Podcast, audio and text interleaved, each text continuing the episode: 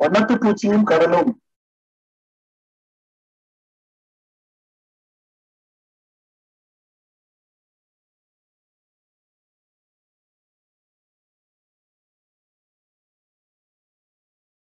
சமுத்திரக்கரையின் பூந்தோட்டத்து மலர்களிலே தேன்குடிக்கு அடைந்தது ஒரு வண்ணத்து பூச்சி வேலை சரிய சிறகின் திசை மீறி காற்றின் புரண்டோட கரையோர மலர்களை மீட்டு கடல் நோக்கி பறந்து நாளிரவில் பாராமல் ஓயாது மலர்கின்ற எல்லையற்ற பூவொன்றில் ஓய்ந்து அமர்ந்தது முதல் கணம் உவர்த்த சமுத்திரம் தேனாய் நீக்கியது என்பது கவிதை.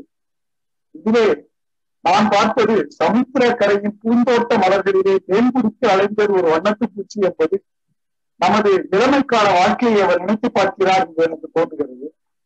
பிறகு வேலை சரிய சிறையின் திசை மீறி காற்றும் புரண்டோட கரையோர மலர்களை கடல் நோக்கி பறந்து நாளிரவில் பாராமல் ஓயாது மலர்கின்ற எல்லையற்ற பூவொன்றில் ஓய்ந்து அமர்ந்தேன் என்பது அவரது முதுமை காலத்திலே அவர் அங்குமிங்குமாக வாழ்க்கையின் பிரச்சனைகளால் தடுமாறி அவர் ஏதோ ஒரு ஒரு அமைதியை தேடி ஓடிக்கொண்டிருக்கக்கூடிய ஒரு மனநிலையை காட்டுவதாக நான் நினைக்கிறேன்.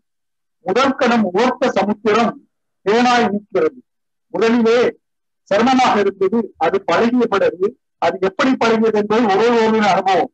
தியானம் செய்து பழகி இருக்கலாம் இல்லை அந்த வாழ்க்கையின் இன்ப துன்பங்களே அவருக்கு பழகி இருக்கலாம் இப்படியெல்லாம் பழகி அந்த அனுபவம் பிறகு அதற்கு தேனாகவே மாறிவிட்டது என்று தோன்றி இருப்பதாகவே எனக்கு தோன்றுகிறது. இங்கே வண்ணத்து பூச்சி மனித வாழ்க்கை கடல் அந்த பரம்பொருள் என்று எடுத்துக் கொள்ளலாம்.